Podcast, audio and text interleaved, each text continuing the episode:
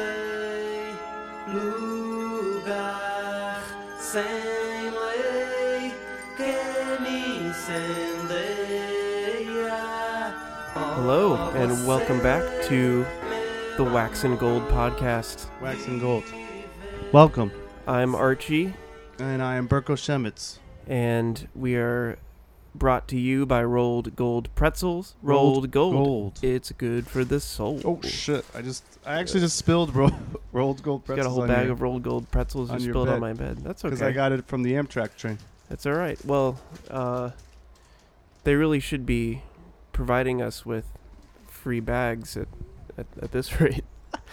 Yes. um, well, but uh, this is episode two, so we're back, and today I'm going to be talking about Lô Borges's 1979 album A Via Láctea, Brazilian singer-songwriter, and Burko is going to be continuing his uh, sort of elaborating on his cold chain theory of COVID 19 transmission and a whole lot of other stuff. Well, Uh, actually, yeah, I think I, I went over a lot over. of cold chain last week, yeah.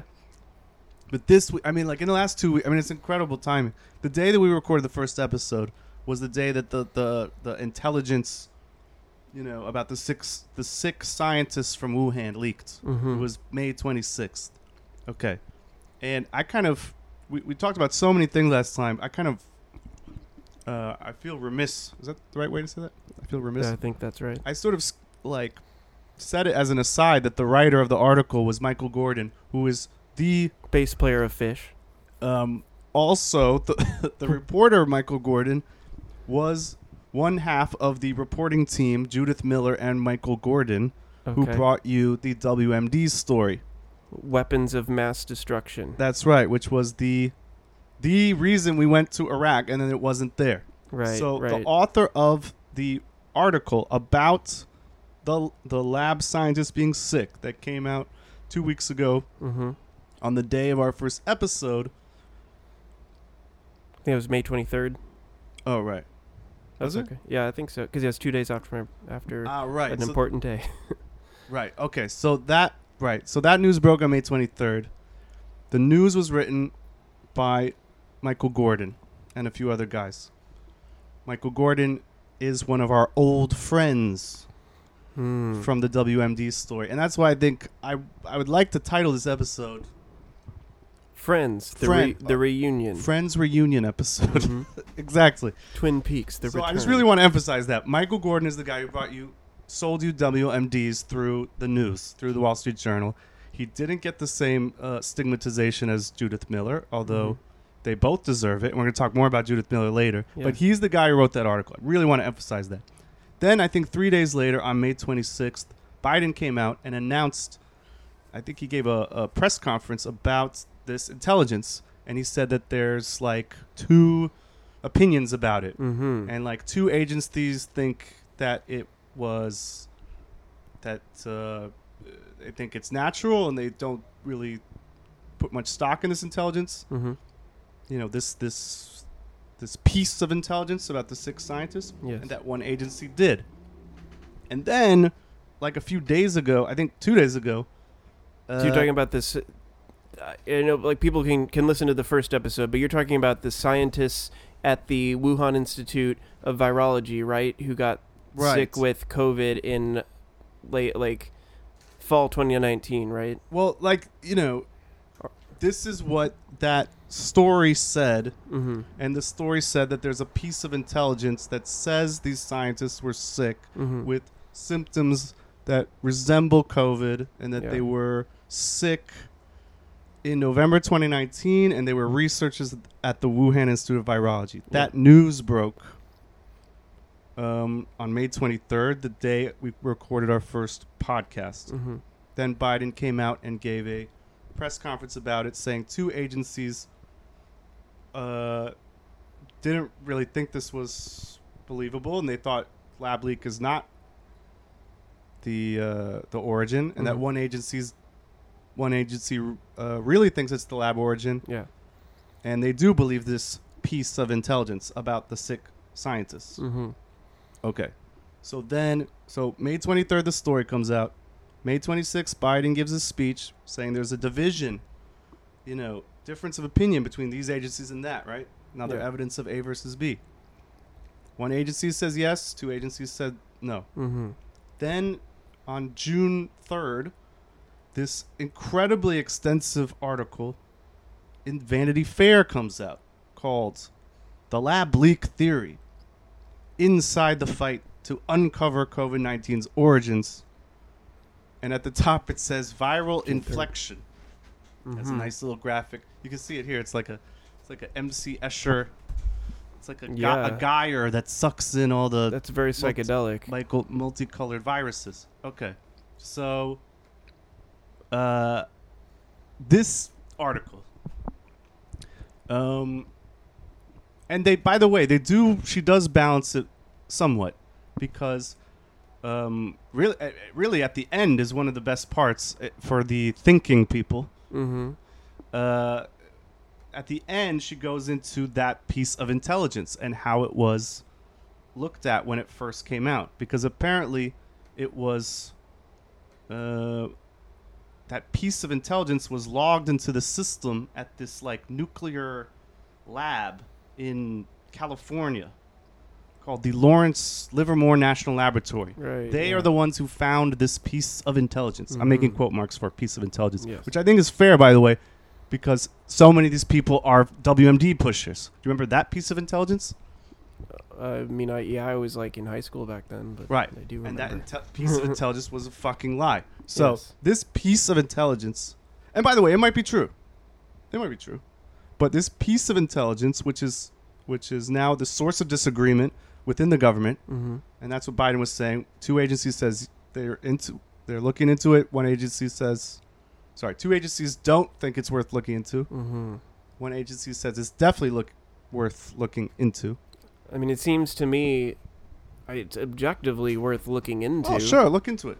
Look into it. Yeah. So anyway, the piece of intelligence, the the Vanity Fair article has so much stuff that we're gonna get into. But Yeah. at the very end, it's almost like bearing the lead. It talks about this piece of intelligence, Mm-hmm. and it says it comes from this Lawrence Livermore National Laboratory, which is uh What is that? performs national security research for the Department of Energy, and they wrote it in May 2020 Hmm. and it was kind of like this buried piece of intelligence and then it like comes out of the woodwork back in january right around the time of um like early january like right around the time of the january 6th thing yeah. by the way we we got to watch that live here remember Yes, I do. Right. So it gets kind of re re um you know, it reemerges Yes. the, this piece of intelligence from this lab. So this report- energy. this depart. So basically, they like issued a report, and then they don't they don't publish it, or no one saw fit at the time to publicize this very uh, alarming information. I don't know. Well, well, okay. I, I don't know why it got hidden, and the article kind of presents a sort of both sides story of um, was it either suppressed because it's it's so like it is it gold Mm-hmm. Is it gold that was suppressed by, you know, nefarious forces or the the gain of function bureaucracy in the government? Was it suppressed, or is it in fact just fucking bullshit that was never picked up because it looks like bullshit? And what the um, the acting undersecretary in the State Department uh, says is he thought it was like stupid. He thought it was bonkers because I'm going to give you a quote here. Um, one senior government official with knowledge of the State Department's investigation of the this piece of intelligence Mhm. said, "quote They were writing this for certain customers in the Trump administration. We asked for the reporting behind the statements that were made. It took forever. Then you'd read the report. It would have this reference to a tweet and a date. It was not something you could go back and find." Mm-hmm. After listening to the investigators' findings, a technical expert in one of the State Department's bioweapons offices, quote, thought they were bonkers, quote, Hmm. Ford recalled. And Ford is a Trump appointee who is anti-China. He's a China hawk, Mhm. but he like thought this was bullshit. He, he has a, another quote in here. He, I'll read it right now. There was another reason for his hostility. He'd already heard about the investigation from interagency colleagues rather than from the team itself, and the secrecy left him with a quote spidey sense that the process was a form of quote creepy freelancing. He wondered had someone launched an unaccountable investigation with the goal of achieving a desired result. And then Ford, who's in the State Department, he's like he's anti-China, like he's not pro-China. He he doesn't believe this shit, but all of these like underlings who are kind of pro lab leak theory, and they're quoted extensively in the article, and they have a lot of shady um, connections. Mhm. Um, they basically push for a meeting about this over Zoom. They have the Zoom uh, one day after January 6th, on January 7th. And, you know, they all talk about this intelligence and they all talk about Wuhan. They all talk about lab leak. Mhm. And then he writes this, and I think he quits, by the way. He Yeah. quits like.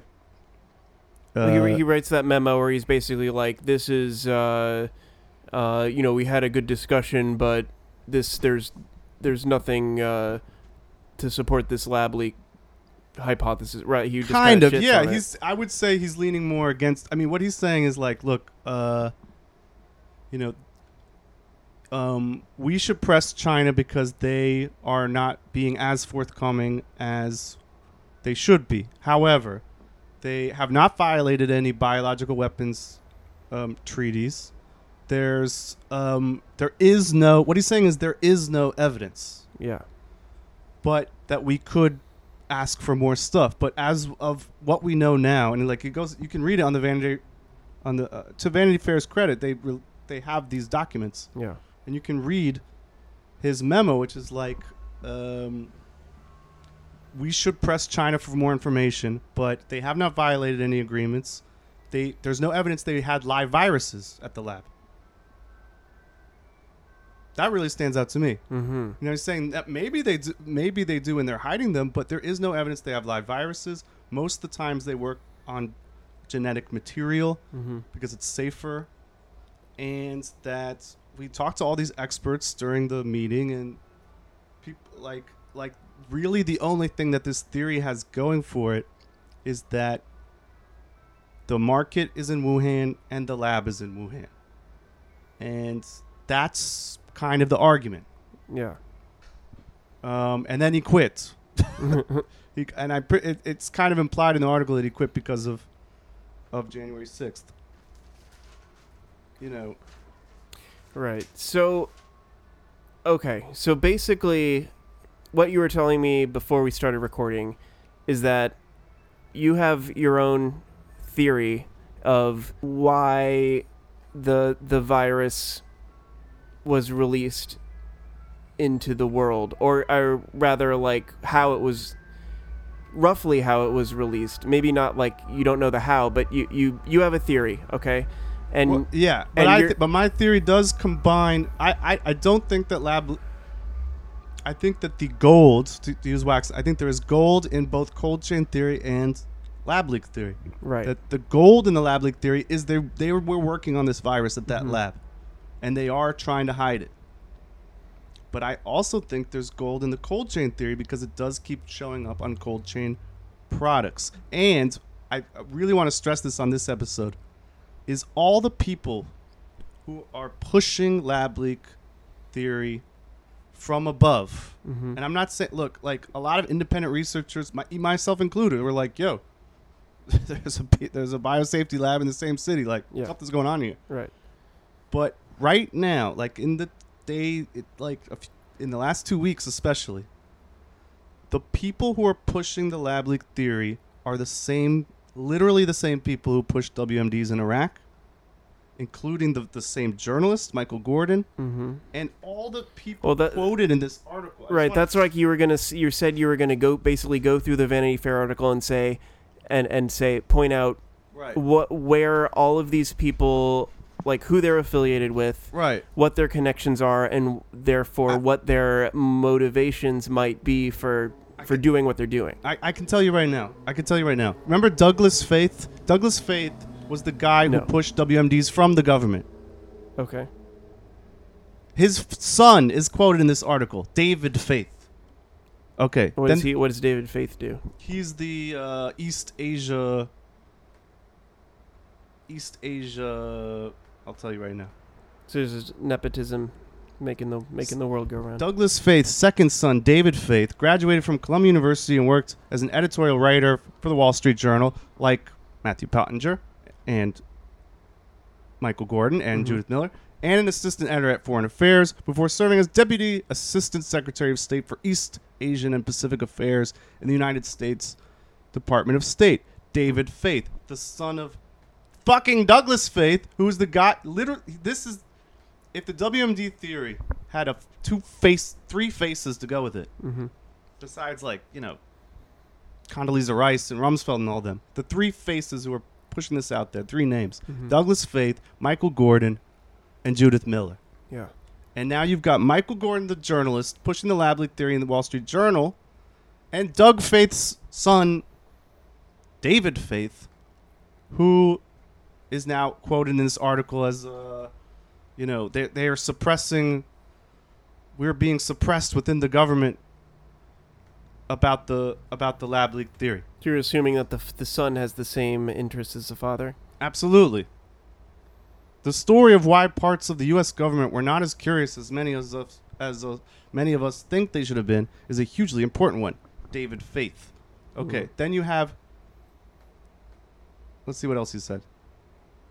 You had Chinese government coercion and suppression. We were very concerned that they were covering it up and whether the information coming to the World Health Organization was reliable. David Feith, the son of Douglas Feith, the son of the WMD guy from the government. Mhm. His son is now telling you lab leak. Okay, what about the other guys quoted? David Asher, Hudson Institute, also uh, uh, uh, uh, where Douglas Feith came from. He's also part of the Foundation for Defense of Democracies, which you mentioned the mi- my whole mind map thing Mhm. of Team B, and R. James Woolsey. Foundation for Defense of Democracies is at the very center of this, and uh, two out of the four major pro lab leak voices in this article who are also pushing for it, who or were pushing for it within the Trump administration. Two out of four Foundation for Defense of Democracies (FDD). Mm-hmm. David Asher and Anthony Ruggiero. Okay. Ruggiero, Asher, FDD. David Feith, son of Douglas Feith, WMDs. Thomas DiNanno. Who's Thomas DiNanno? Thomas DiNanno is a Homeland Security guy. You know, re- previously Mr. DiNanno served as special assistant to the chief of staff of the Department of Homeland Security and in the White House of Homeland Security as director of corporate relations November 2001 to March 2003 reporting to Governor Tom Ridge. He is one of the administration's foremost experts on corporate and government interaction in the post 9/11 era. Mm-hmm. That's DiNanno is one of the. I'm telling you about the four people quoted pro lab leak in this article. Yeah. She buries the other guy who's who thinks it's bonkers at the very end. Mm-hmm. The four that are four are at the top: DiNanno, Feith, Asher, Ruggiero. All of them Team B, spooks, the guys who pushed you WMDs. Literally the same people. Okay. So all I'm saying is, I do think I'm going to qualify for saying I do think that they were working on this virus or something very close to it in that lab, but be very, very suspicious and dubious of the people who are now pushing this theory to you and Mhm. ask why they're pushing it to you. Because they are the same people who, who sold you WMDs, Okay. literally. so, all right. So I'm like worked. I'm like actually No, angry I, tonight. I know, I'm and you're sorry, I go- should you're going to go on more at length because, um, I mean, what you're you're saying something that n- no one else is saying, but I mean, what I what I would. So the this this leak- probably the- the- I, I do yeah I want to emphasize again I don't think anyone has put that together. I think I've seen a few youth, uh, Twitter comments here and there, but no, Mhm. you're hearing this here first, as far as I know. so to me, the lab. These sources are not. These sources are the same people who told you that Saddam had weapons of mass destruction. The same people. Okay. All right. So I'll let you explain why that has you all heated. But one thing I, you know, what I'm thinking is that the lab leak hypothesis to me seems like the it's it it seems like the most logical. I mean, just just knowing that you know there are three places in the world, right, where they're doing, or is it three in China? I'm not sure, but No, where, no, the where world, you're right. right, three three institutes in the world where they're doing this gain of function research Mhm. on coronaviruses. Yep. One of which is the Wuhan Institute of Viro- Virology, Right. and it's just strains credulity that the in that the the institute doesn't have something to do Right. with the fa- with the virus Right. tra- b- being transmitted to humans. That's and and you know there's a lot of information in the Vanity Fair article that you know kind of elaborates why it's the the most believable and, and likely scenario, and also like why it was qua you know it was kind of quashed early in the pandemic for various reasons by various people in Right. favor of the natural uh, transmission theory. Um, but so so okay so if the lab leak is the most reasonable Well, no, and, I, and I logical, disagree. wait, hold- I, dis- hold I don't think it's the most reasonable. I well I, think I that think it is but but I, I think I, it seems that way, and it makes sense why it seems that way. okay but, but I don't think it is. all right well you can go on more about that but what i'm saying though is that you're you're talking about these people who who pushed wmds uh, before the iraq war um, and i guess i don't see it if if what they're trumpeting now is the most r- logic oh shit i guess i'm getting played You're getting i played. can see it You're oh getting shit. played. okay It's okay. an op, man. It's an op. I told you in the first episode. Wuhan was chosen to be the star of the outbreak, so that you will, so that China will be the scapegoat, mm-hmm. and that you will, um, it will seem like the most sensible thing. I mean, here's a quote in the article. Mm-hmm. Uh, to one former federal health official, the situation boiled down to this: an institute, quote, funded by American dollars, is trying to teach a bat virus to infect human cells. Then there is a virus in the same city as that lab. it is not being intellectually honest not to consider the hypothesis of a lab escape. Mm-hmm. Think of what that quote like a pitch for a movie.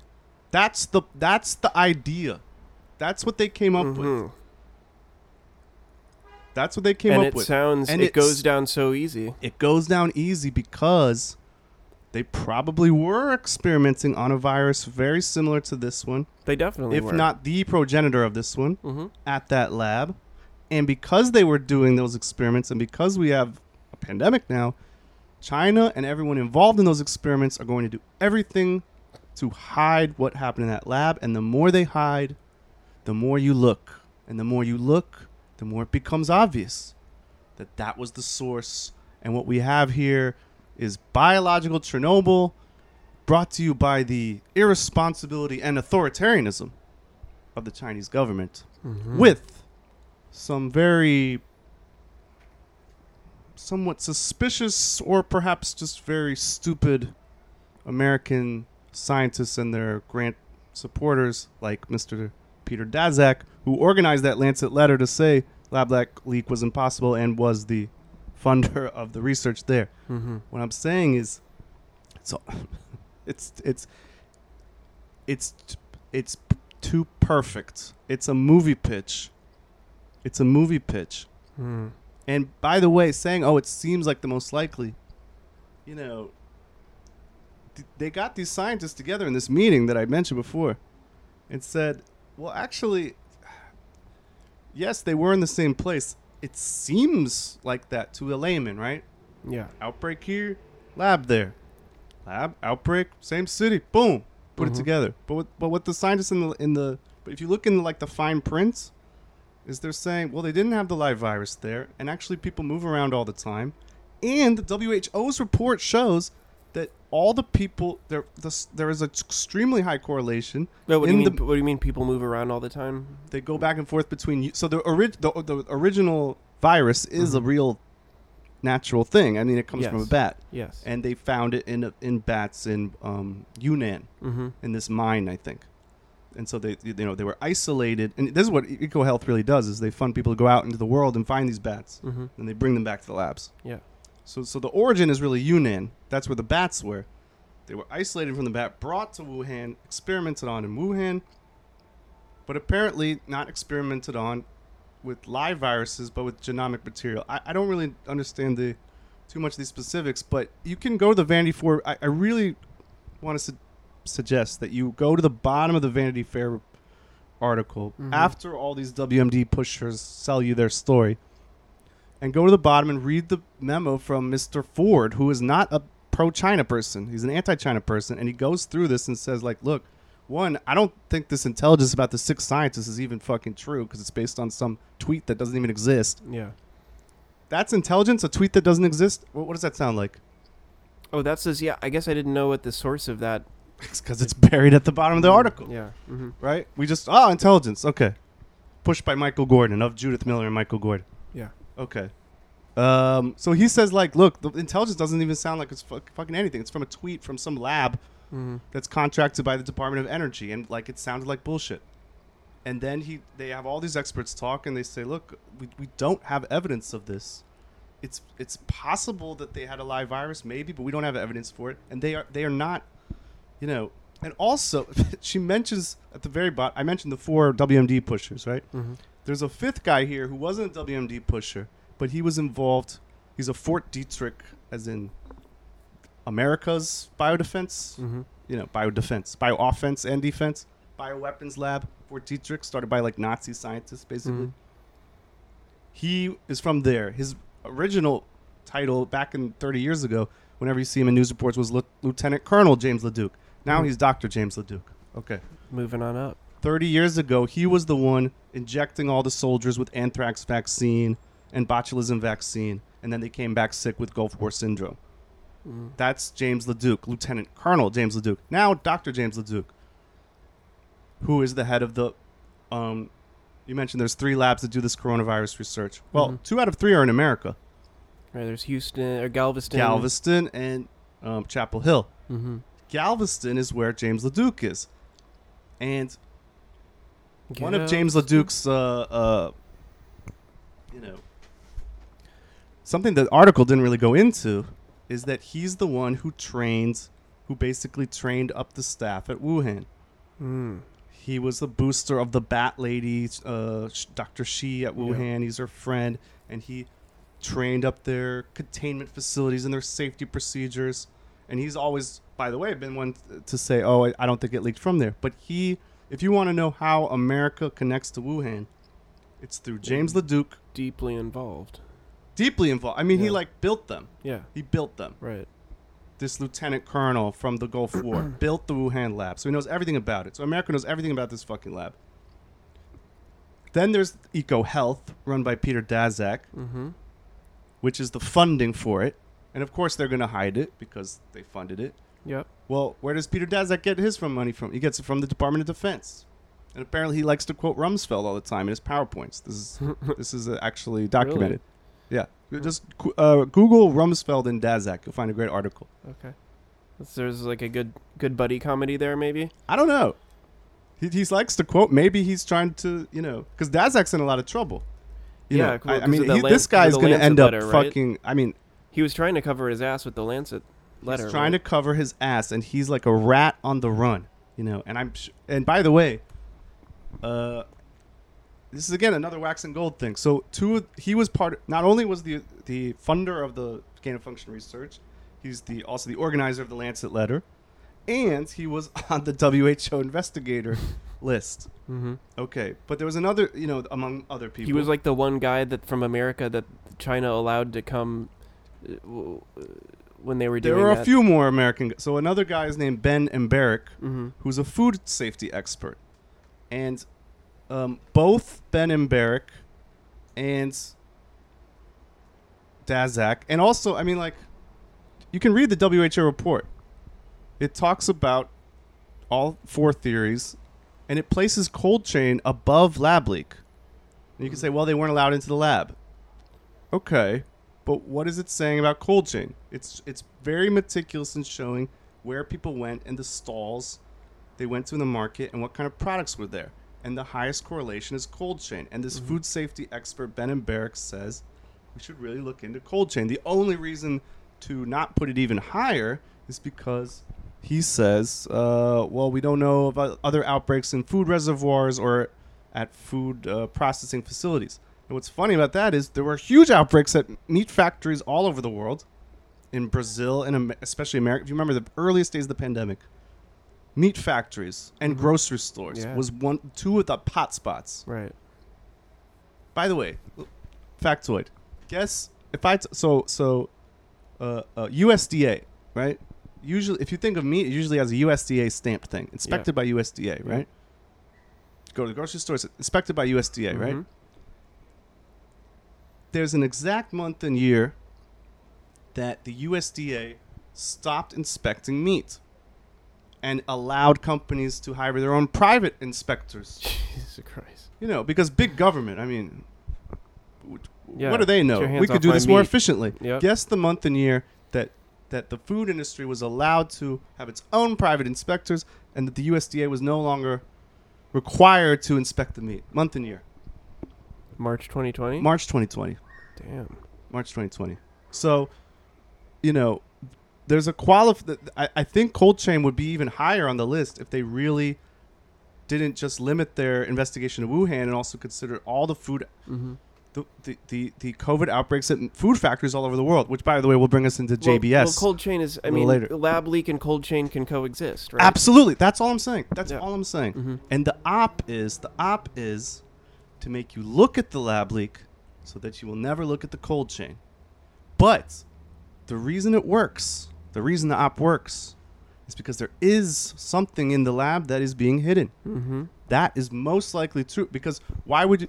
This op can't work if there's nothing to hide, right? Yeah. There has to be something there that was very close to this virus. And, and and the reason there has to be is so that the Chinese will hide it and the scientists will hide it and the more they hide it the more you look. Well, we know the Chinese military is doing is deeply involved in the lab, doing Sure. God knows what. Sure. And American military is deeply involved in all, all in all our labs too. But the Sure. more the more that it the fact that there is gold, there is I'm not here to tell you there's not gold in lab leak theory. There is gold. But that's how it works. Because Mhm. they have to hide it, that something was there. The more they hide, the more you look over there, the more you blame China, and Mhm. the less you look at the um the sp- you know think of think of the the lab leak as a perfectly or, or uh, instead of leak, let's just say lab lab Mhm. origin. That is a perfectly plausible theory for the origin of the virus. Where did it come from? Or, or perhaps how did it get from a bat to a human? Mm-hmm. First, it was collected in the mine, then taken to the lab, and then somehow got from the lab to Or perha- and perhaps it was the pandemic. and perhaps it mutated in the lab or was allowed to mutate to its or current form in the or lab. or per- it's very likely that the lab is part of the chain of Mhm. places this virus went before it became the pandemic. But that I agree with that. But what you're saying is that the the virus was deliberately released. I mean, this is we got to get to it at some point, I right? mean, uh, I feel like it's like you you start to scare people away once you say that. So I- I, I, I- I- uh, my whole theory about that on the first episode. You can go back and listen if you want to. yeah. I do. I, I do think. I think you, I'm what I'm saying. You got to hear you got to hear Burko out because I know, like coming with that out of the gate sounds totally crazy, but this guy's been I've been right before. Let me just put it that way. yeah. I've he- been right before, and I just want to point out, you know, uh, we grew up in a time where conspiracy theory is a catch-all term for anything that is not mainstream Mhm. and involves hidden power, and it is something to be derided and not be taken seriously. Mhm. And now we're being told that the thing that was conspiracy theory one year ago is now mainstream. mainstream, which is lab leak. You know, uh, during the last four years of Trump, you had all liberal people believing RussiaGate, and all most uh, Republicans and Trump people believing QAnon. Right? Those are both conspiracy theories. I think there there is well probably the least amount of gold in the QAnon stuff. Yeah, QAnon's a little bit unhinged. it's I pretty don't think, unhinged, but yeah. you know, uh, Jeffrey Epstein is the real thing that exists. You know, there's there's uh, different degrees of gold in these in these. and When I say gold, I mean there's Mhm. truth. There's kernels of truth in these theories, and some theories have much more gold than the others. You know, RussiaGate also had gold. Do, do I think that Russia is the, you know, Russia installed Trump and that's the that's it to the mm-hmm. story? No, I think it's Russia was a piece of that story. There's some gold there. There's also a lot of stuff about the Emirates, a lot of stuff about, you know, fucking this clique, this deep state, national security state clique at Palm Beach, Team B, the Pentagon. Mm-hmm. They're also part of that, right? There's gold in.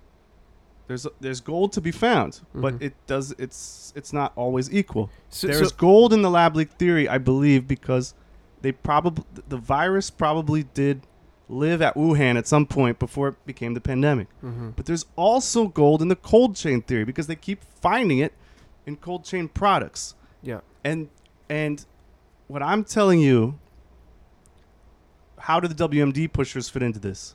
Is that this was planned. It was planned by the same people who wanted to go to war in Iraq. Mm-hmm. It was planned for the same general reason for going to war in Iraq, which is about oil and energy and the end of the world and um, peak oil and declining uh, supply and growing demand. Yeah. So uh, what? And but the but the reason Wuhan, the reason that the lab leak seems like a plausible theory, as you said, is that's the op working. That's Mhm. the op working. There is. It probably did live there at some point, but think how perfect it is. Think how perfect it is, for for for. For the first outbreak to be at this place where the lab is, for you to always scapegoat China, and um, even if it's never proven, you'll Mhm. always connect these two in your mind, right? Yeah. What'd you say about the, the Streisand theory? Streisand effect. Streisand effect. Yeah, I mean, that's like in the early early internet days when Barbra there was someone posted a picture of uh, Barbra Streisand's house and on the internet, and she flipped out and sued them and tried to get it removed, and then it was uh, it kind of blew up into this news item, and suddenly, uh, you know, people were posting it all over the internet, and so it had the exact opposite effect. I mean, that's Right. the, the Streisand. Don't effect. look here. Yeah. Right. So the more China hides, and the more Daszak hides. By the way, I think Daszak. I mean, I.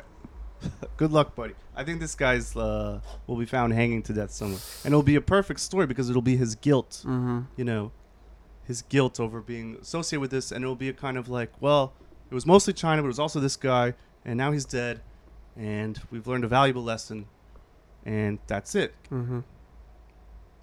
But This, this guy has a lot of Pentagon funding. He's quoting Rumsfeld all the time. There's other guys connected to Wuhan besides Daszak, like James LeDuc, who is the Gulf War lieutenant colonel who trained up their facilities, like David Franz, who's on the board of Daszak. And David Franz is a biowarfare guy, Fort Detrick military guy, who wrote a book with Judith Miller. Mm-hmm. They're friends, and they wrote a book together. Let's talk about Judith Miller for a second. Let's talk. Michael Gordon, who wrote the Lab Leak intelligence article last week, his co-writer for the WMD's article is Judith Miller. For those who don't remember, our old friends, Judith Miller, uh, she's the reporter, her and Gordon, but she really kind of became took the heat for this for for pushing the Bush administration's line about WMDs in Iraq. She's since been totally stigmatized by mainstream, you might say liberal media or whatever, and it's like become this right wing like fucking wingnut. Mm-hmm.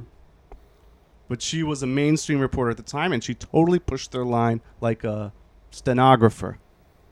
And I think she was uh, there was a court battle, like the the wasn't there a judge who put her in contempt or something for not revealing her sources or something? I, I think vaguely rem- recall that. Right. She's got kind of, you know, these bangs and so, okay, let's talk about Judith Miller.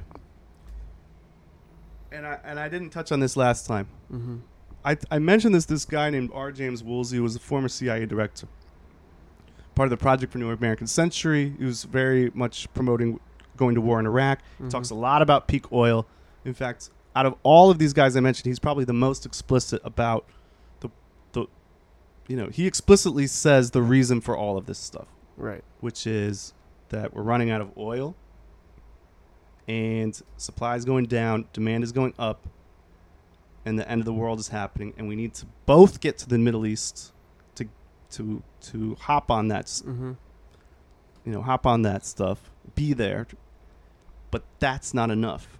Yep. Because he has this other group which contains all the most prominent Team B people behind Trump and Bush and whatever, um, called the U.S. Energy Security Council. By the way, Tom Ridge, who this guy uh, DiNanno worked for, Tom Ridge is also part of the U.S. Energy Council, and Bud McFarlane and Keith Alexander, all these guys with uh, associate who are behind all this stuff. Yeah. U.S. Energy Council, and their masthead says.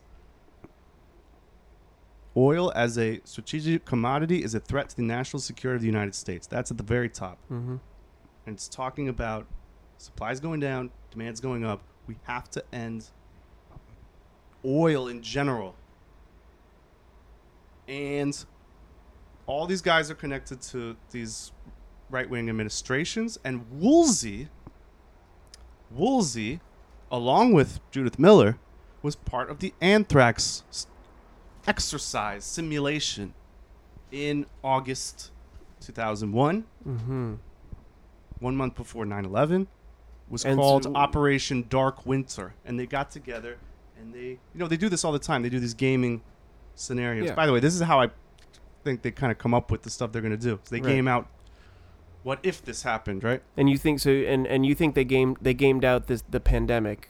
Absolutely 20 well they, well we you, know You said this has been planned for twenty years. i have said that we know that they gamed out an anthrax pandemic or, or simulation in Mhm. august 2001 right before 9-11 and before the real anthrax letters were sent out we also know that there was another there's probably many of these simulations we Yeah. also know there was another simulation in october 2019 called code what was it event 201 at johns hopkins university using many of the same people from the anthrax simulation but Uh, supported by the gates foundation and, and What whatever. was Event Two Hundred One? it was a coronavirus pandemic in october simulation and i mean all these right-wing uh, steve bannon pandemic people have been talking about this Yeah.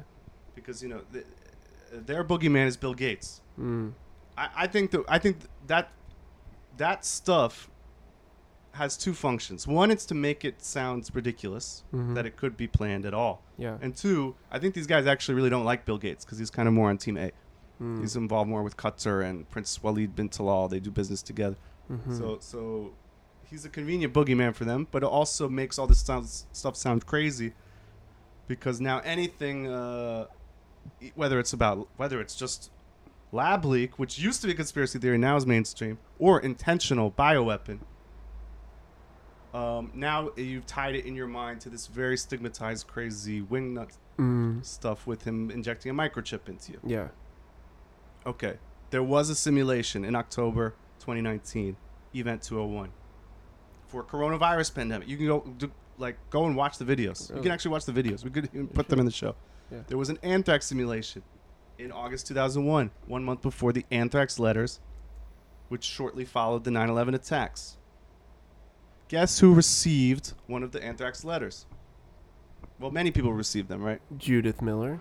Judith Miller was the one person who received it, but it wasn't real anthrax. Isn't that lucky for her? So many journalists received it. Many people died. Like Yeah, I was actually remember at the that. postal facility in D.C.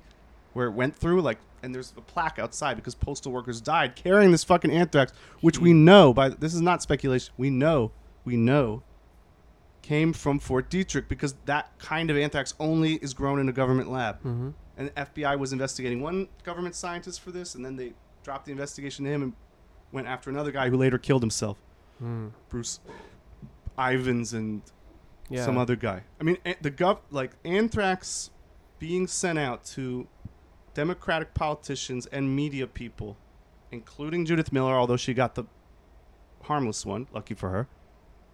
That is something that happened. That is facts. Was that harmless letter mailed out from the same, like in the same? it- do they know if it was from the same origin or I don't know. I don't? Yeah, but it, you I know, would. it I'm said all this kind that. of stuff about death to America and whatever. It and it could have been an unrelated. It was from a government lab in Fort Detrick, Maryland, and Yeah. the only suspects that that the FBI has produced are all government, but you know, Fort Detrick like our Wuhan people, like Yeah. Fort Detrick government scientists that work on biowarfare stuff. Mm. But at the time, it was like, oh, we're under attack. And guess who was guess who was pushing the story that the anthrax letters came from Iraq? Could it? Could it? Judith possibly be Miller and Judith R. James Miller? Woolsey again. Did I say Judith Butler before? She's like the uh what does she do? Queer stuff, right? Yeah, uh, So- something like that. Okay, but if Judith if I Miller, say Judith not Butler, Judith I'm- Butler. if I say Judith Butler, I mean Judith Miller. Let's just Judith Miller is connected to R. James Woolsey through the anthrax simulation and the anthrax attack and trying to pin it on Iraq. Judith Miller is connected to the David Franz, a Fort Detrick biowarfare scientist who is on the board of EcoHealth, which was funding most likely gain of function research at Mm. Wuhan Institute of Virology. Judith Miller was also, most famously, the co-author of the WMD articles in the Wall Street Journal Mhm. with Michael Gordon, who is the guy now telling you that it that that it's a lab leak. Mm. Are you noticing a pattern? And then all these guys in the Vanity Fair article: David Asher, David Feith, Ruggiero, Anthony Ruggiero, Thomas DiNanno. They're all they're all more people like that. So the people sa- so connected the to Woolsey through the Foundation of Defense of Democracies. They're DHS. They're Bush era people. So the, same people, that who are sold you this shit. pushing WMDs uh, to get into war with Iraq over, over oil are the same ones who are pushing lab leak now uh, to to blame China. to blame China so that Team B can spread the pandemic to lower the demand of oil, right? That's basically what you were saying in last episode. I know I I'm- I, I keep jumping to like the, the, the claims that are that are incendiary Mm. and, and stuff like that. But It is about oil. It's ultimately about oil, right? And you can. It does sound. it's about people try it's about the, the the people who are affiliated with what you call Team B right. In uh, trying to lower the demand of Lower oil. the demand of oil, or con- rather control, the, demand of, oil. They want to turn, be able to, con- to, to Right. turn the dial uh, up or down, Right. and the only way they can turn it down significantly is Right. to shut society down, and the only way to really do that is a pandemic. Yes, I. Yes, th- th- if you think, you know, think of oil as having a supply side and a demand side. Mm-hmm. That's the way that these Pentagon guys look at it, and that's the way that they think about what's going to happen for the 21st century as we hit the peak and supply goes down, demand goes up. Yeah. that it is not sufficient to only control it from the supply side. Now we've already worked on supply. We uh, are, I mean, we basically did regime, the Emirates, which is part of this clique, basically did regime change in Saudi Arabia. This clique is very close, has been close to Saudi Arabia for a long time. You know, the supply side, there's there's we we there's we've been on that. Yeah. We went to the Middle East. We've invaded the Middle East. There's OPEC. We're involved with Saudi Arabia. Like that. We've basically fucked up Venezuela so that they can't do anything. Supply. Ha- I mean, I don't think I'm original or controversial for saying this. America, American foreign policy has been focused on the supply side of oil. We can all agree on that. Mm-hmm. Ask any person in the world why we invaded Iraq. They all know that is true. Yeah. That's why we went to Iraq to control the supply side of oil. Now, what uh, I am saying here is that the reason you see the same people promoting lab leak and that they are the same people who promoted WMDs in Iraq is because they are part of the same clique that is worried about oil in general, both the supply side and the demand side. And while invading countries or, you know, destroying their economies or influencing their governments or whatever, that that is a way to control the supply side, like the war in Iraq, Mm-hmm. that the way to control the demand side is a pandemic. It's the only way to do that. And that is why you're seeing the same people push both theories. Also because they they they're particularly antagonistic towards China, this this specific clique. Mm-hmm. You know, R. James Woolsey is also part of the committee on the present danger, colon, China. Mm-hmm. This has this organization, by the way, has had many iterations. It used to be Committee on the Present Danger, Russia. Now it's Committee on the Present Danger, China. So they're accomplishing the dual goals of uh, lowering demand for oil globally, Controlling or demand, controlling, controlling. right, right. Cl- sorry, c- controlling demand and also making China look bad. Making China. Well, someone has to be the scapegoat for this. Yeah. You know, someone has got to take the blame, um, and it, it can't be America, right? Mhm. I mean, you start you started this off with okay. There's there's three labs in the world that do this research, and one of them is where the outbreak started. That's the op working. I'm here to tell you that that's that that that that, that there's gold to that. Mhm. The op only works if if they have something to hide in that lab. But there's two other labs that do this research, and they're both in America. Mhm. And in addition, that lab in China is funded by America and was Mhm. built by a lieutenant colonel who's involved in the Gulf War and anthrax. And on the board of this uh, EcoHealth is a guy who's involved with Judith Miller. Mm. You know. So what I'm trying to tell you, look, I think it's a little bit it can feel confusing because like you said, the lab being in the same place as the outbreak does seem significant. Mhm. And you're like, yeah, that makes sense. And and and, and you're not part- and you're not wrong for thinking That's that. part of the magic trick. That's part of the magic trick. Mm. It's supposed it's supposed to make sense. But th- but I suggest to you that there is another voice inside you. That when you read this Vanity Fair article and when you see all our old friends from the WMD story, when they Mhm. keep reappearing in this lab leak story, I I suggest to you that there's another voice inside you. And it's also telling you this stinks. Mhm. This doesn't feel right. Even though what it the, the theory itself makes sense. I, I get that. But why is it all these our old friends? All I'm saying is listen to that voice just as much. That's all I'm saying. Okay. All right. Well, we'll do our best to listen.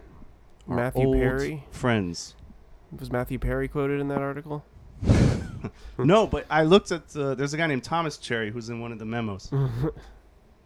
Um, be fucking suspicious of this stuff, man. But but also try and keep Is in mind keep yeah. in mind that the the op can only work if it has some gold, right? Think of Watergate. mm-hmm. They they never proved that Nixon ordered the burglary, but they have a shit ton of proof that he ordered the cover up, Right. and then he was taken out, and then came in the Bush guys, Ford, who by the way, you know, in 1975, one year after, you know, Nixon resigns in 1974, Ford comes in. Then in 1975, there's something called the Halloween Massacre, which kind of Mm. pushes Kissinger out and brings in our old friends, Donald Rumsfeld as the youngest Secretary of Defense, Dick Cheney as the youngest Chief of Staff, mm-hmm. Brent Scowcroft, George H.W. Bush at the CIA at the- as the CIA director. Right? That's Team B. And they did that through an op, and the op was Watergate. But Watergate, you know, in, in some ways, this has more uh, in common with Watergate than. er, it, uh, think of what you're uh, seeing now as a combination of several different um, psychological operation strategies. One was WMDs, which is very clear because it's all the same people pushing it. Mm-hmm. But WMDs had a, a kind of minor issue, which is that it was completely not true. There Right. were no WMDs. So the an op is most effective An when op is way more is a grain of truth to it, That's much. Isn't that more preferable? or when there is when it's based on something that's uh, present in reality. Absolutely, because if there is something to hide, then the more the other side is going to hide it, Mhm. and the more they look guilty. So Yeah. i- is everything an op? Um, I would say this: if, in general, when you feel that a story and narrative is coming to you somehow, you haven't gone out to seek it; it's just Mhm. arriving to you through the media Mhm. and through the ether. That someone is pushing it. Someone is, and sometimes it's good, right? Like Mhm. if you're hearing that climate change is a real thing. Um, I'm not saying that's an op, but there there are people with an agenda who are concerned about that, Sure. and you're hearing about it. right.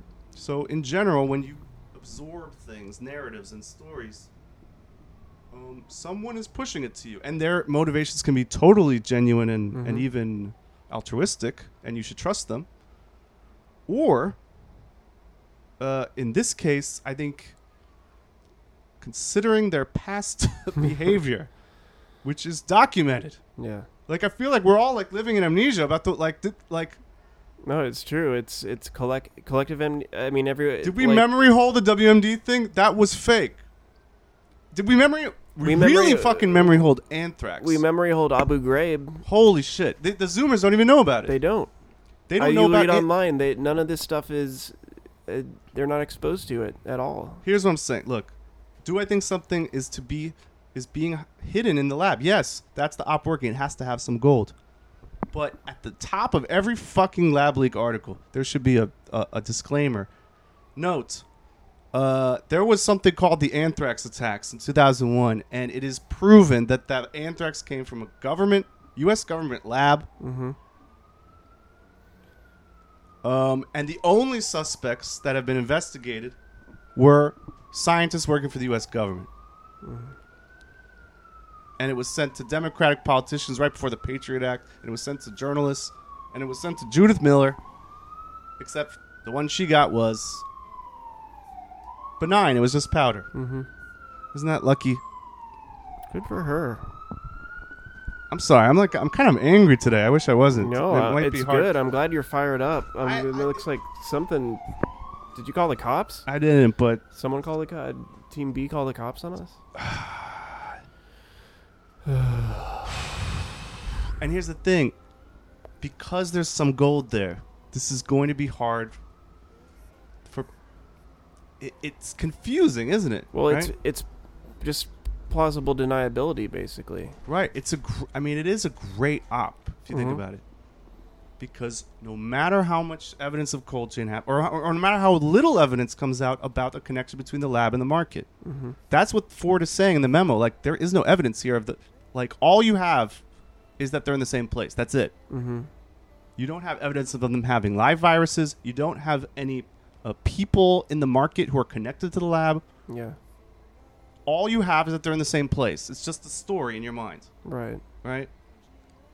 And that's all you need, really, But but to that win, alone, win the like, hearts and minds of. ex- exactly, Yeah. that alone will always make people. It will always make people go, huh? Mm-hmm. Well, that makes sense. All right. Well, that's a lot to a lot to chew on. Do you want to you want to take a break and Let's take a break and then talk and, about uh, some talk about music about or some something. Jesus music. Christ! I'm sorry. I'm like No, you're good. I'm not actually angry today. I, you know. It's all right. Well, let's go for a walk. you know, it's like come back. that- they just the disrespect. it's brazen. it's the- brazen. The, nerve. The nerve.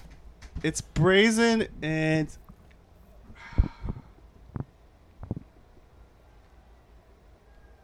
It's both disrespectful, but it's also annoying that it's going to work. It's going to work Yeah. because something. It worked on me. You saw me It works hour- on you. half it- hour ago.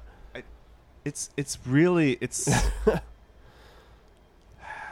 it's it's gonna work because there is something to be hidden in the I mean, you could- but you could that's be not wrong. the whole story. You could be and you wrong should though, trust your gut when you you should trust your gut. This is me getting psyoped again. You could be Yes. wrong. I could be wrong. Trust trust that other voice in you, that dubious voice. Trust Mhm. that too. That's all I'm saying. All right. Okay, let's uh, cut to commercial.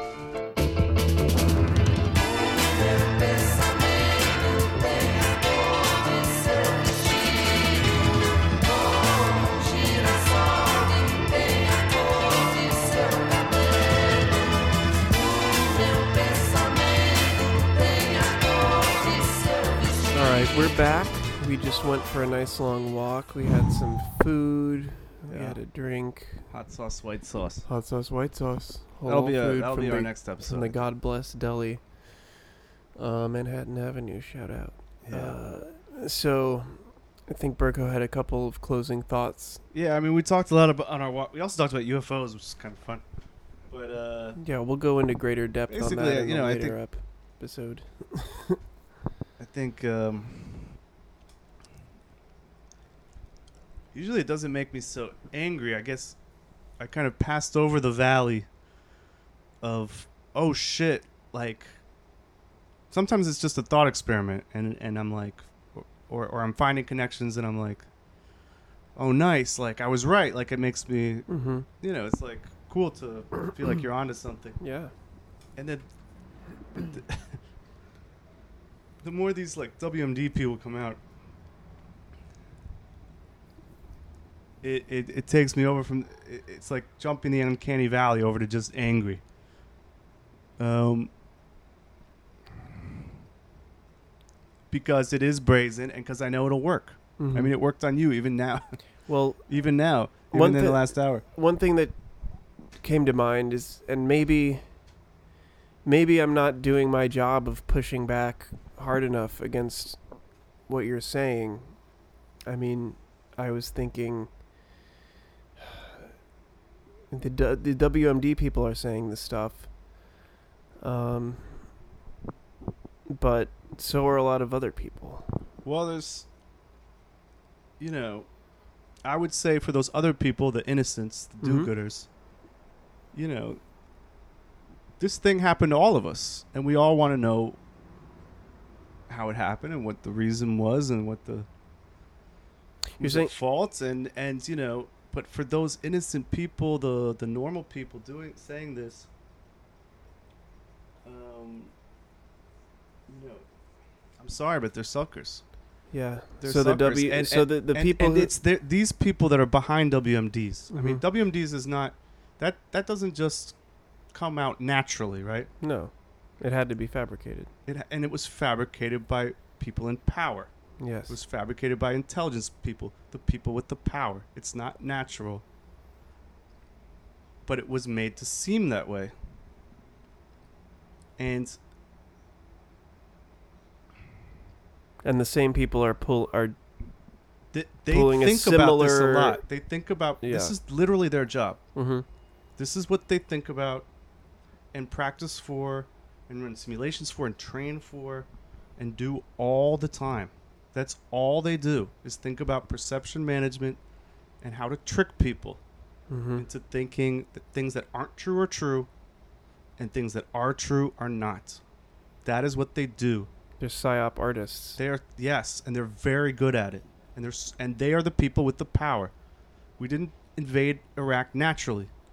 That was a plan mm-hmm. that was executed to completion, and it had a propaganda aspect, and it had a media pr- aspect, and it had a, uh, a perception aspect, and it had a jingoistic uh, culture aspect. I mean, these are the people. Like, th- think of a think of a room, and it has the light switch. Now, I agree. When the light switch is off, and you hear outbreak in Wuhan, BSL lab in Wuhan working on coronavirus. With the light switch off, and that's all you know, and that's all they want you to know, by the way, Mm-hmm. then it does. That is, you go, that can't be a coincidence. And so the only explanation is it came from the lab, probably by, by accident. What I'm telling you is use your real eyes.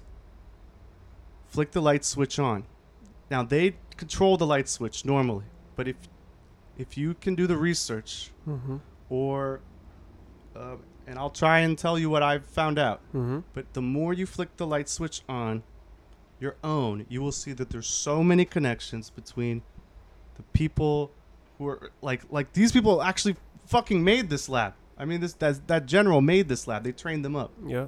The same power structure that im- that got us to invade Iraq, that actually did the invasion and actually did the perception management and, and, and fed the propaganda to the media. That they are the same people doing this lab leak story, and they're also connected to the lab itself, and they've been writing about in their own publications how we need to control demand for oil, how we need to go to, to the countries with the oil. They are connected to the anthrax simulations. They're connected to the the anthrax letters themselves came from. Mm-hmm. This is not my speculation. Yeah. The anthrax letters themselves came from a government lab.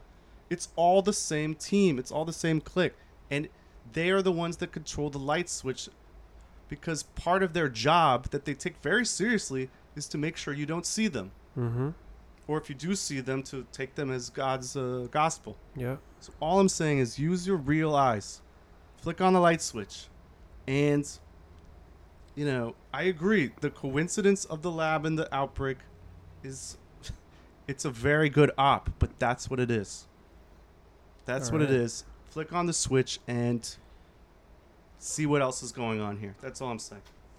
And again, I want to apologize. You know, I'm so No, so angry, worked up, but I That's okay. I mean, I, I I hope the next uh, if what you're saying is more true, it, it is infuriating. Yeah. No, I I feel you. Uh, You know, we all lost people to this. You know, it's Yeah. a real thing. It's not a joke.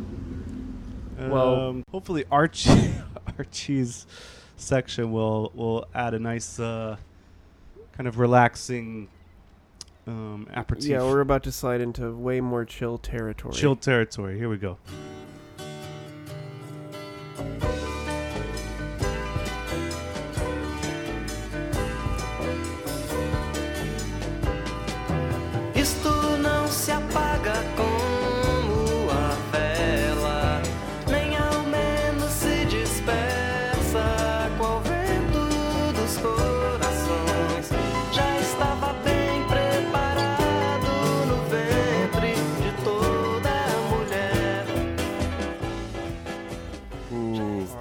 This is nice. we're back. Oh, you're hearing it, huh?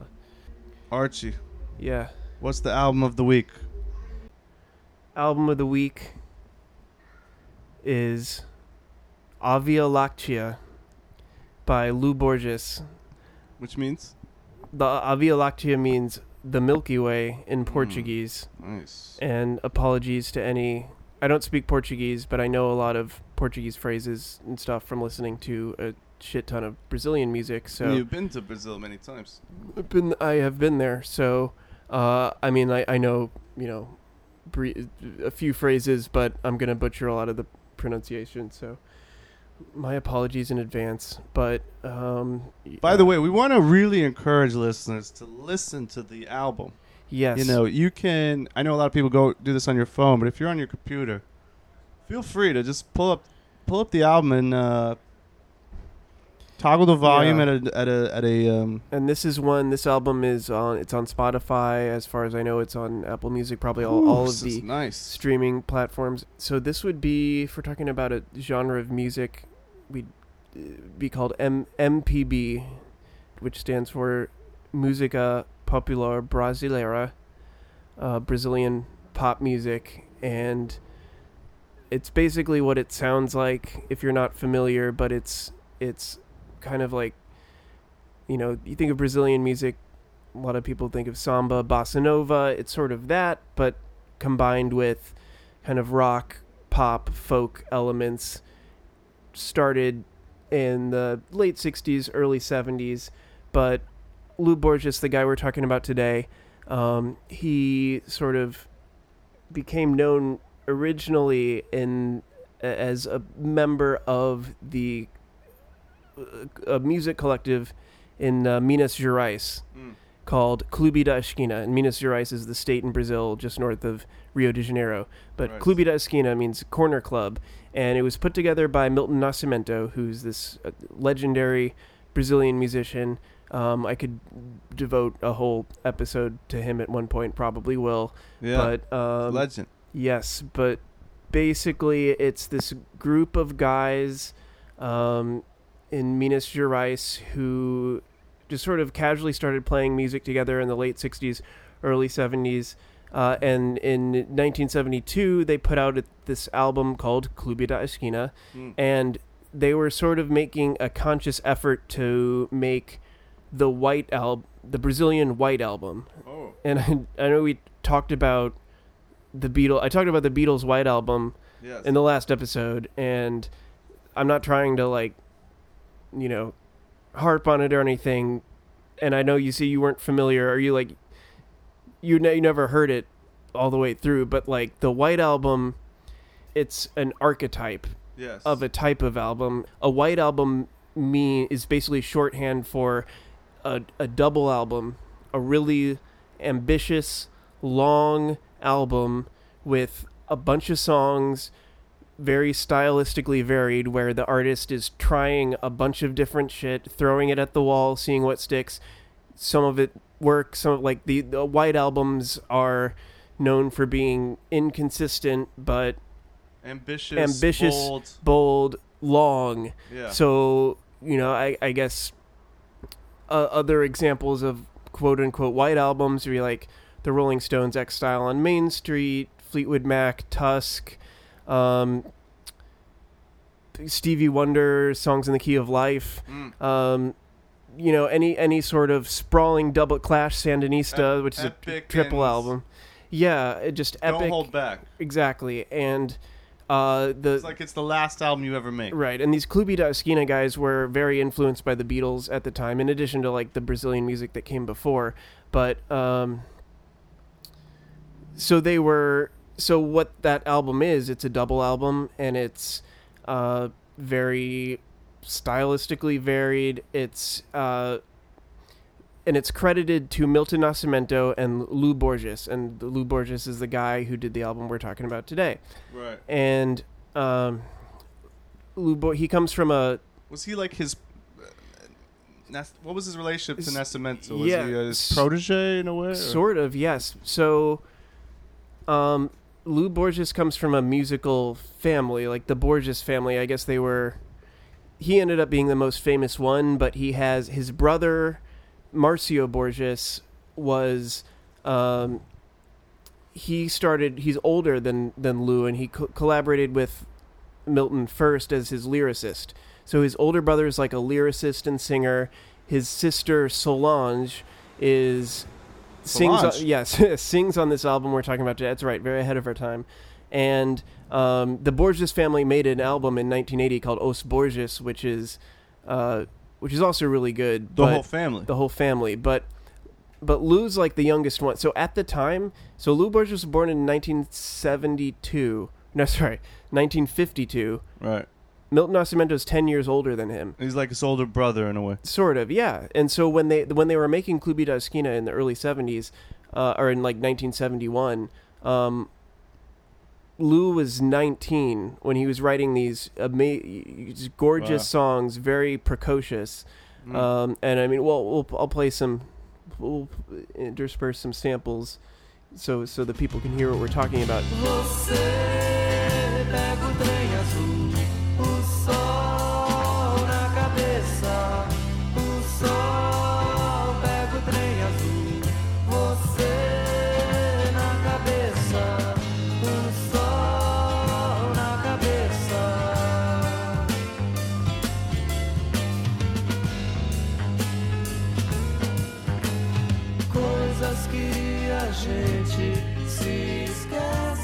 One of the reasons I love Brazilian music so much is that it's so much more um, harmonically and rhythmically rich than a lot of uh, yes. pop music that you you know from the U.S. or or the UK. Um, you know, a lot of what I mean, I'm sort of you know a, a music junkie in a very in very specific ways. Like there are very specific like chords and like combinations of chords and melodies. Like I love major seventh chords and you know in in Brazilian music you hear a lot of those whereas in this is grossly simplified but in in in you know American pop music you're much more likely to hear a straight major chord whereas in Brazilian music there's always they're they're not content to just keep the music that harmonically simple mm-hmm. and and it's just much richer and more beautiful you know as you know MPB developed through the 70s they kind of in, incorporated a lot of like progressive rock kind of vibes Hmm. and so that's you know kind of the album we're talking about today is is part of that so after Clube da Esquina um actually the same year Lô Borges put out his first solo album which was um like sounds a lot like Clube da Esquina um but it's a bunch of very short songs um and it's it's really cool. But um, I think his second album, which is what we're talking about today, um, I think he hit the mark dead on with that one. But okay, what I really want to talk about, I don't, I'm not going to go into depth about you know every song in this album and what it all sounds like because you can hear that. You, you you can go check it out for yourself. It's it's amazing. But I want to talk about one song in particular on the album, which is called Clube da Esquina Number Two. It's called Clube da Esquina Number 2 Mm-hmm. referencing the album you were talking about before, Clube da Esquina, Yeah. So the white album of Brazil. Actually, yeah. no, no, here it is. So the song. Okay, so I'm gonna set the scene. It's March or April, 2007. Okay. I'm sitting on the beach in Arraial do Cabo, which is a kind of a beach town in Brazil, which is about a three-hour drive from Rio de Janeiro. And I'm sitting there with my dad, and uh, I'm 21 years old. No, 20 years old. I'm 20 years old at this time, and um, I hear this. We're just vibing. We're at at uh, a, a- they call them a kioski, which is like a kiosk on the beach where they Mm. serve like food and beer, Yeah. and um, and then this over the they have a stereo and this song comes on, and And you're on the beach. on the beach. Right. It's a beach. It's called Praia Grande, which means like large beach or grand Yes. beach. I remember. Yeah, it's uh, yeah, you've been there, and it's uh, wow, one of it's just this long epic beach. It's it's the most beautiful place. Like, It's Really? yeah, it's gorgeous. it, I, I guess I, I want to tell them like where this is on a map. Mhm. Rio de Cabo. If you think of Brazil, the continent, the South American continent, uh, there's like a corner where Brazil kind of goes all the way east, and then it goes starts to turn up, hmm and that corner is Rio de Cabo. Right. So it's like the very southeast corner of Brazil, like yeah, like, and it's just beautiful, and and it's not developed either. It's this perfect undeveloped beach. right. Yeah, it's sort of yeah, it's it's pretty low low key. I mean, it's sort of known as a kind of a resort town for Brazilians, but it's not that well known Mm. internationally. But I'm sitting on this beach and I hear this song, and it's just it's this smooth, dreamlike. I mean, it's just you know, it sounds sort of superficially like yacht rock in- instrumentals, sort of, uh, but um, there's this one melody Yes. that keeps happening, and it's like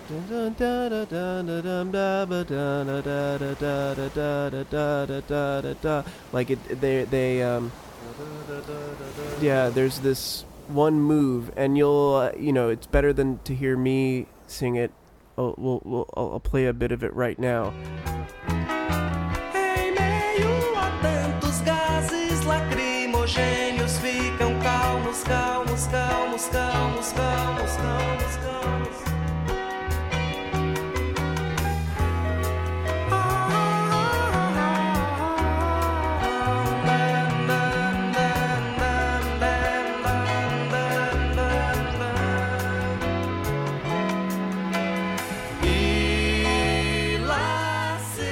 this and it's and it just really just something about that one melodic figure of just the going back and forth between those two notes while the chords kind of moved up and down. And um and at the time so the, you know I was just kind of transfixed by this song and the song and it it was uh I couldn't tell if it was a man or woman singing or both uh but and I mean it was sort of it wasn't super clear like there was uh, other noise happening so I was kind of straining to hear it but and I guess I I could have tried to ask someone at the time uh, who was around me but I didn't you know I didn't speak the language I was I I, I don't know I just sort of moved moved on with my life but this but this melody sort of it's imprinted itself. Onto my brain and it just sort of kept replaying you know, once in a while, I'd I'd think about this song and I'd be like, damn, I guess I'm just, I I hope I figure out what this is someday, but You didn't know. I didn't know what it was. was no, I had what it never heard called. it. I, no, and you know, I wasn't super familiar. I think you know, at that time, I was the only Brazilian music I was really acquainted with was like Os Mutantes and Right. some Tropicalia stuff. Like there was sort of a trop a, a wave of, of like Tropicalia. Yeah. There was a Tropicalia compilation in 2005 that was Right. kind of popular and i mean tropicalia is cool it's basically the kind of uh, psychedelic rock uh, brazilian pop hybrid that developed or that you know came in the late 60s with like caetano veloso and gilberto gil gal costa and tom zé um, and os mutantes and uh, and I, I mean that's really cool i uh, it's great music but i think brazilian pop music became more sophisticated and more compelling in the year you know in the years that followed. Yeah. So that's not my favorite Brazilian music, but it's it's good stuff. Um, yeah. I mean, it's just the. It's it's you know it's like. It's weird to call pop music sophisticated. It's not the first word that you associate with pop music, No. but it really is. I mean, it's like there's like levels to this stuff. Yeah. You know, it, it takes you out. It's like you feel like you're floating in the ocean or something. Yeah. No, exact exactly. I. Uh, and it's not gum uh, bubble gum pop. No, it's And maybe this it's has something to do with the chords you're It's talking serious. about. That it, it, it, there's a there's a kind of a fuller range of emotional Yeah. stuff happening. No, I mean it's it's compositionally and uh, sonically sophisticated, but and I mean, there's. Do you know there's a gen- uh, a, It's like pop music for you know, there, adults. do you know there's sophi- sophisti-pop is a thing? no. It's sort of like a retro retroactive genre of like 80s pop that was like um really like smooth and and and uh um adult oriented so after i heard this i you know i i, I went on with my, with my life and then fast forward to december 2011 and i was uh at my mom's place in south florida for like for Christmas. I was was down there just uh just um surfing the internet, you know, riding riding cyber waves as I usually do uh, when left to my own devices. Um and you know, this was the big t- this is when, you know, music blogs were still not they weren't all all dead yet, but at any rate, like I was really at this at this point starting to explore uh, MPB in in um in ear- in earnest is that the word I'm looking for like I was In really getting in really getting into it like all these like Mil- like Milton Nascimento uh Marcos Valle Th- these um, are part of the MPB. these are M- MPB people. I, w- I was just digging in. I, I just realized that oh my god, like th- the music that was made in Brazil in the 1970s is uh, just basically the ideal music, and there is uh, a seemingly infinite trove of albums of Right. great albums that were made in this country in this era and in if- this milieu. in this milieu and uh, and if you know where to look you can find them on the internet right. and you can just go nuts and that's what I was doing and it was only at this point that I discovered the Clube da Esquina album Oh, from shit. 1972 and Clube da Esquina is the white album of MP. of Brazil basically yeah so MPB but uh, can you tell MPB again? What is this? Música Popular Brasileira? Okay. and there's a track on the Clube da Esquina album called Clube da Esquina Number Two, which is what you're hearing, uh, Burko in your headphones now. And it's basically I'm listening to this, and it's this kind of chill instrumental track um, with acoustic guitars and sort of this light groove, and uh, and then I'm I'm sort of not not paying like super close attention, but then I I I realize like what I'm hearing is that exact melody uh, in that song that I heard in 2007. From The beast, fucking From blew me Arrao de away. Cabo. Yes.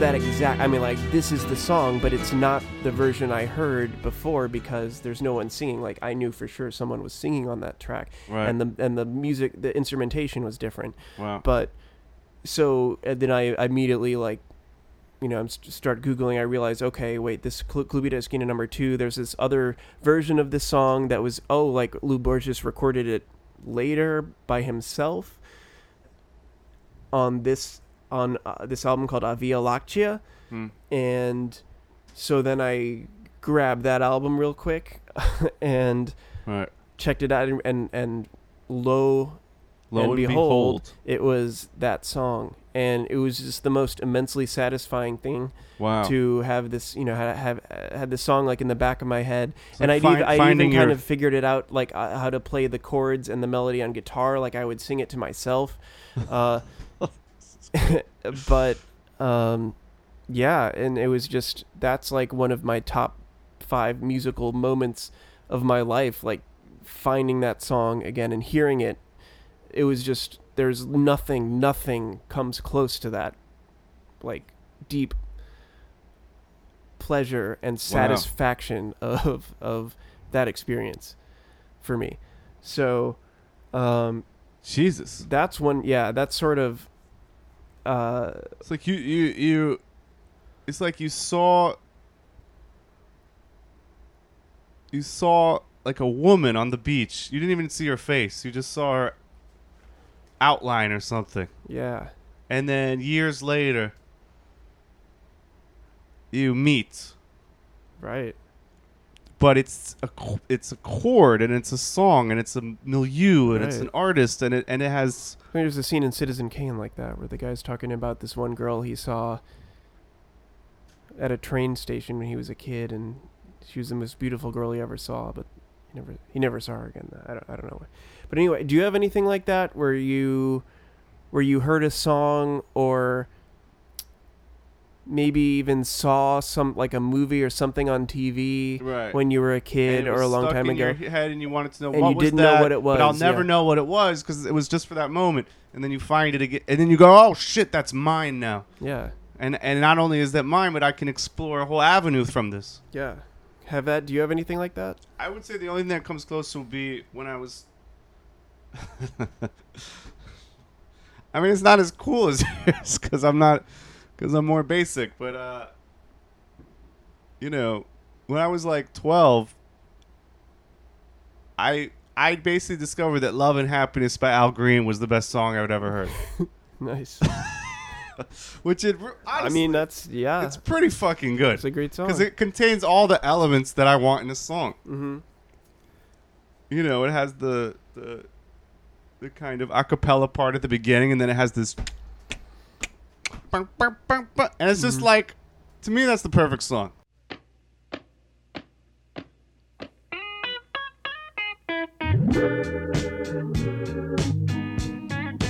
love and happiness. But wait a minute, something's going wrong. Someone's on the phone, three o'clock in the morning. Yeah, talking about how she can make it right. Yeah. So you what you heard it and you you just realized it was did you so like the first time you heard it you didn't know what it was or like how Well, here's the weird thing for me is it's a little different. I I'd always knew I was looking for that, but I had never heard it before. I was looking for Oh. it without having heard it. I I wanted it to have you those before elements. I met you, right? I knew I loved you before I I, knew met I loved you before I met you, and when I, so love and happiness to me was that now now when I listen back, look back now, and I compare it to like this kind of stuff, I'm like It's a di- it, I'm like Berko Shemitz, you're you know a little it's app I, but it's it's fucking apples and oranges, song. man. If that's yeah, uh, But I do remember when I was in my adolescent years, you know, we're talking about puberty years, but like not getting laid because I'm a nerd. and I remember putting in so much effort into finding music, finding music, and exploring music and looking for what I liked. And finding what I liked, and then being, and then, and then from the things that I found that I liked, finding more things, you know. yeah. And it was this incredible exploration. And in some ways, I, I miss that.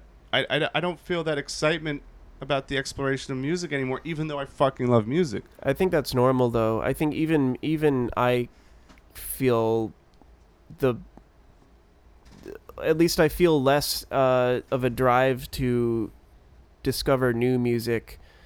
I definitely noticed. I think I hit some kind of wall, maybe around the time I turned thirty, or maybe even Well, I, I will say this. Um, when you started introducing this stuff to me, I was like, well, shit, this is clearly the best music. Clearly. Yeah, I mean, it, I, I, that was uh, clear to me right away too. But uh, not everyone can be as enlightened as us. It's Arl Xanax. That's what it is. Yeah, Oral. Arl Xanax. Uh, Something else. but that's basically yeah, and and I guess I mean I still go through phases where I, I all I want to listen to is Brazilian music from that era, but um, I think you can you can even burn out on that though. You know, I try not to I try not to touch it too often so it do, doesn't lose its lose lose its potency. But anyway, that's uh you know, that's kind of all I really wanted to talk. I could I could talk about some other tracks on this album, but but you know, you you get the idea. You should check it out, uh, listener, if if any of this has piqued your interest. But Clube da Esquina number two, very special song to me, and A Via Láctea, very special album. you know this uh, this word saudade? Am I saying it right? Yeah. Mm-hmm. T- tell us what saudade means. I think s- well, saudade is a sort of it's beautiful sadness.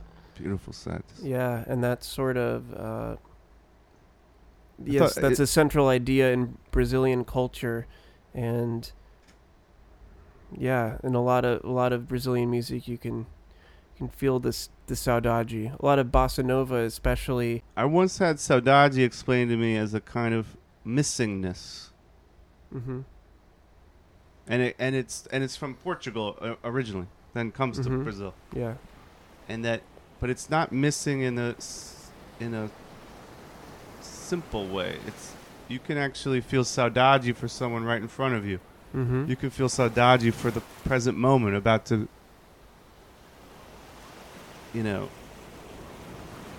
You can feel saudade for just in general. Mm-hmm. Yeah, it's sort of like it's like a feeling of longing. longing and constant loss Yeah. and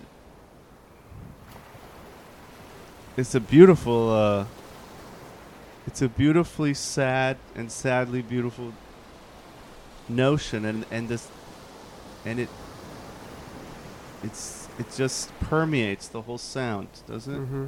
Yeah. Yes, it does. like it makes you want to cry smile Smize it. You can smile. Wait, smize. saudade it's uh yeah, yeah. Well, I think. Yeah, we've all been feeling a lot of saudade lately, but it's it's not an unpleasant feeling It's not. it's cathartic It's a in a way cathartic, It's, melancholy. it's very real. beautif- Yeah. Yeah. It's very real. It's like the the feeling you have after a good cry. or something. Saudade. I mean, It's it's a, it's a, it just makes you feel very human. Are we human? or are we dancer? I say that all the time. Me too. Yeah, It's really the central question of our time. it is. We may Um, never know the answer. are we human? The Anyway, real question is: Are This we has been Wax and Gold Podcast Episode 2, brought to you by Rolled Gold Pretzels. rolled gold? We'll see you next time. Take care. Bye, friends.